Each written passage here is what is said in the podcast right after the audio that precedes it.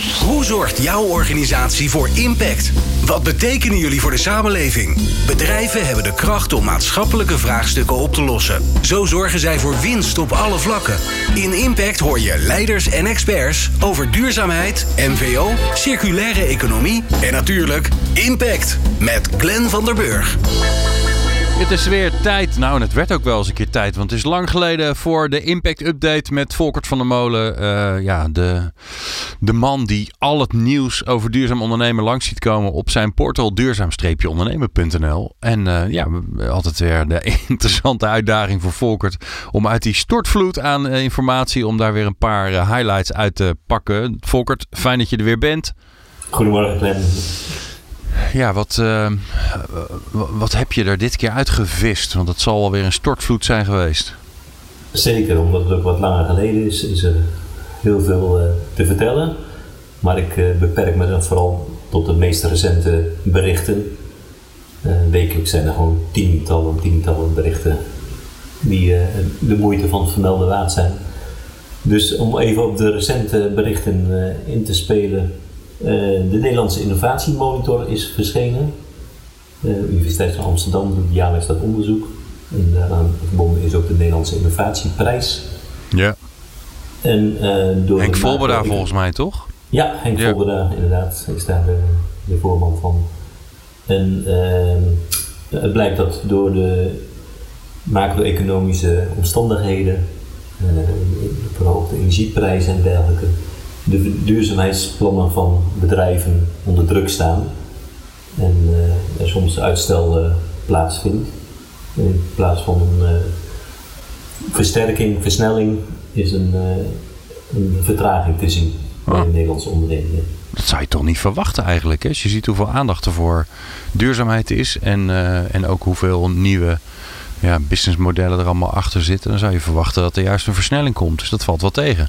Dat valt inderdaad tegen, ja. ja. Er moeten keuzes gemaakt worden en uh, die blijken dus niet altijd uh, naar de kant van duurzaamheid uit te vallen. Hmm. Oké, okay, nou dat is uh, interessante input voor het volgende kabinet zou je kunnen zeggen. Ja, want de verkiezingen komen er inderdaad binnenkort aan. En uit onderzoek, een soort flexpeiling van de ASN-bank, blijkt dat vier op de tien kiezers duurzaamheid zo belangrijk vindt dat ze die mee laten wegen in de keuze okay. van de partij waar ze op gaan stemmen.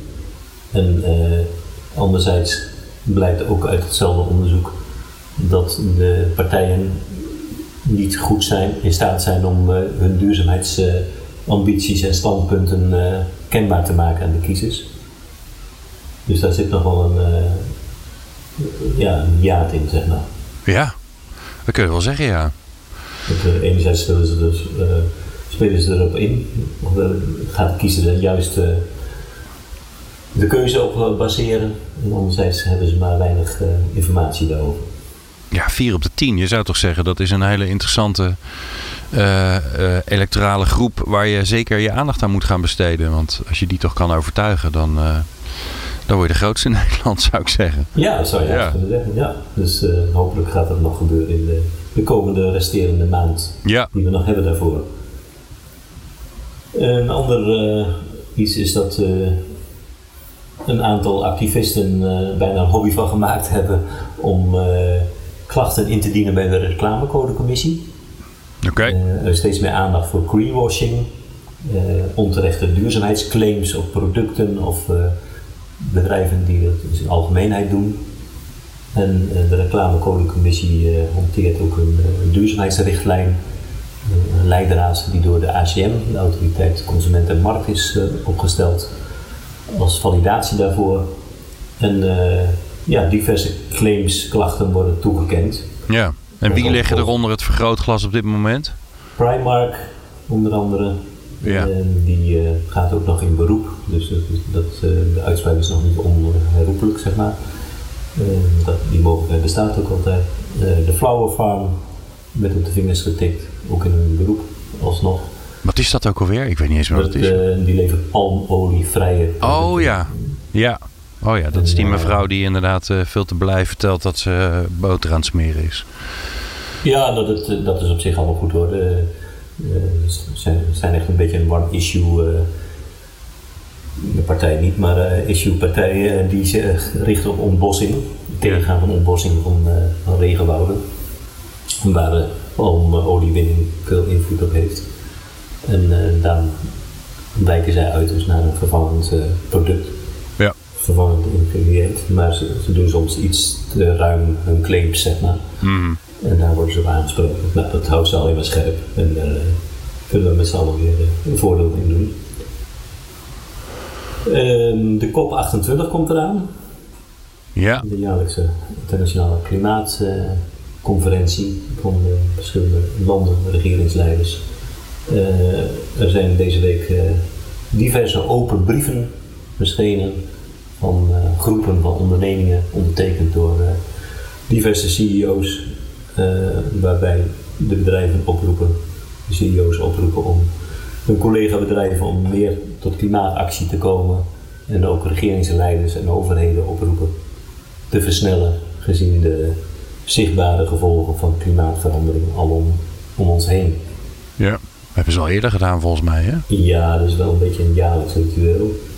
Waarbij je soms ook een kanttekening kunt zetten van joh, ga gewoon aan de slag in plaats van allemaal brieven te ondertekenen en uh, ja. En, en zit het niet een beetje in de sfeer van lobbywashing, wat ook nog een beetje een nieuwe kreet is? Lobbywashing, oké. Ja, dat je enerzijds uh, uh, je aansluit als onderneming uh, zichtbaar bij dit soort manifesten en open brieven. En aan de andere kant misschien lobbyt om bepaalde regelgeving te vertragen. Ja, ja, ja, ja, En niet daadwerkelijk stappen zet. Ja. Dus wel goede zier proberen te maken naar de buitenhoofd. Maar uh, aan de achterkant, uh, nou, onvoldoende daarmee bezig ja. te zijn. En dit keer is het in de, in de hitte volgens mij, toch? Waar gingen ze naar? Dubai of een ander Klopt. oliestaatje? Ja. Dat, ja, ik vind dat wel interessant, maar ook wel een beetje gek voor mijn gevoel, ik denk. Controversieel. ja, toch? Ja, ja, er is van alles over gezegd. Ook natuurlijk over degene die de, de leiding zal hebben tijdens de conferentie. Ja. Ja, dat valt uh, nodig over te zeggen. Interessant wat eruit komt. Nou, we gaan het weer in de gaten houden. En gisteravond uh, mocht ik uh, een diner bijwonen dat ik mede georganiseerd had. Dat in het kader van het tienjarig bestaan van de MVO Manager van het Jaarverkiezing. Kijk, gefeliciteerd. Tien jaar alweer, joh. Dan, ja, tiende editie. in 2012 was de eerste editie. En toen waren er nog maar enkele tientallen duurzaamheidsmanagers in Nederland. Uh, nu na die tiende editie dit jaar uh, is die lijst gegroeid naar ruim 1100 duurzaamheidsmanagers. Er komen er jaarlijks nu honderden bij. Zo. Bijvoorbeeld uh, in de zorg neemt het aantal duurzaamheidsmanagers nu enorm toe. Ja, in allerlei sectoren zie je dat nu duurzaamheidsmanagers aangesteld zijn. En we hebben dus tien, tien winnaars. Helaas is Eén daarvan afgelopen zomer ons ontvallen, Geon van Arkel, mm.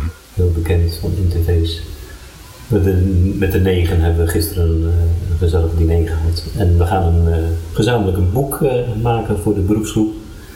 Om uh, de lessons learned, onze visies en, en dergelijke daarin te delen.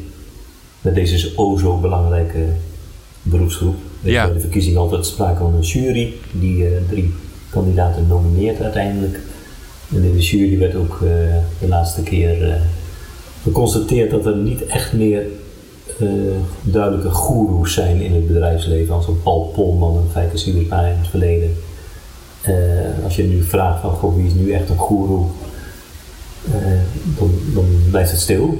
Ja. En des te meer hebben die, deze duurzaamheidsmanagers zo'n belangrijke rol. Want je ziet dat CEO's ook weinig meer met de achterkant van het bedrijf, om het maar zo even te noemen, naar buiten komen. En de duurzaamheidsmanagers die bewaken juist die achterkant. En uh, houden zich bezig met de ketens, met de wetgeving, met uh, verduurzaming, met klimaatverandering enzovoort enzovoort. En uh, zijn daar ook steeds meer de spreekbuis van. Ja, wel interessant hè, want ik denk als je tien jaar geleden met, uh, met MVO-managers uh, het interview had gedaan, ik, ik weet niet of je dat herkent, dan hadden ze waarschijnlijk gezegd, nou over tien jaar zijn wij niet meer nodig.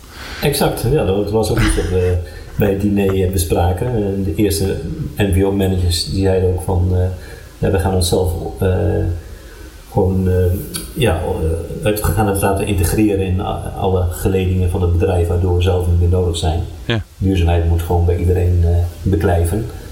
En, maar nu is dat zeker niet meer het gevoel. de thema's veranderen, er is zoveel gaande. ze krijgen een steeds belangrijke rol. Meestal rapporteren ze nu rechtstreeks aan de board. De eerste CSO's zijn ook al uh, aangesteld, Chief Sustainability Officers. En uh, ja, die rol wordt gewoon alleen maar belangrijker. Dus die, dat sentiment van uh, we maken onszelf overbodig, dat leeft helemaal niet meer. Nee. Nee, want volgens mij is het grappig wel dat het allebei aan de gang is. Hè? Het wordt steeds meer onderdeel van, van het takenpakket, van het werk van iedereen. En toch daarnaast is ook nog steeds die sustainability manager, MVO manager, die blijft nog steeds nodig om, ja, eh, om of de verandering aan te zwengelen of om uh, als een centraal punt voor waar alles bij elkaar komt. Klopt, ja. En je ziet uit alle onderzoeken uh, dat duurzaamheid gewoon ESG, zoals het tegenwoordig ook wel genoemd wordt, steeds meer een belangrijk strategisch thema is in de boardroom. Ja. Dat meestal in de top, top 3 of top 5. Ja. Ja, nou, zijn we er dan doorheen, Volkert? Denk, ja, Intergamma vind ik nog even leuk. Ja, dat vind ik, wel, ik vind het wel leuk om inderdaad nog even een, even een, gewoon een bedrijf eruit te pikken. Want ja, bedoel, uiteindelijk ben jij natuurlijk van het duurzaamondernemen.nl. En uh, ja, bij de bedrijven moet het gebeuren. Ja, heel actueel. Duurzaam, of Intergamma is het moederbedrijf van uh, de bouwmarkten Gamma en Karwei. Allemaal bekend. die hebben een belangrijke stap bekendgemaakt vandaag met een vernieuwde duurzaamheidsstrategie. En die gaan uh, duurzame producten echt op de voorgrond uh, zetten met een eigen duurzamere keuze logo. En daarin werken ze samen met Stichting Milieukeur, SMK en de voorlichtingsorganisatie Milieu Centraal. Om ook die claims op die producten te valideren en stappen te kunnen maken. En ja, als nummer 1 doe-het-zelf-markt in Nederland is dat een echt een belangrijke stap. Want er gaat nogal wat doorheen, en dat weet ieder. Uh, dat er ook aan afval en, en milieuonvriendelijke producten uh, over de toonbank gaan. Waar je zelf al vaak het gevoel bij hebt van, hmm, hmm, hmm, kan dat niet anders? Ja. Dus dat is een hele mooie, mooie stap. Gaaf. Super gaaf. Nou, mooi. Ik, uh, ik ben ook fan van de Gamma. Daar kom ik ook regelmatig. Dus ik ben benieuwd wanneer we het voor het eerst gaan zien. Nou, Volkert. Uh, goh, dat was alweer een flinke hoop nieuws.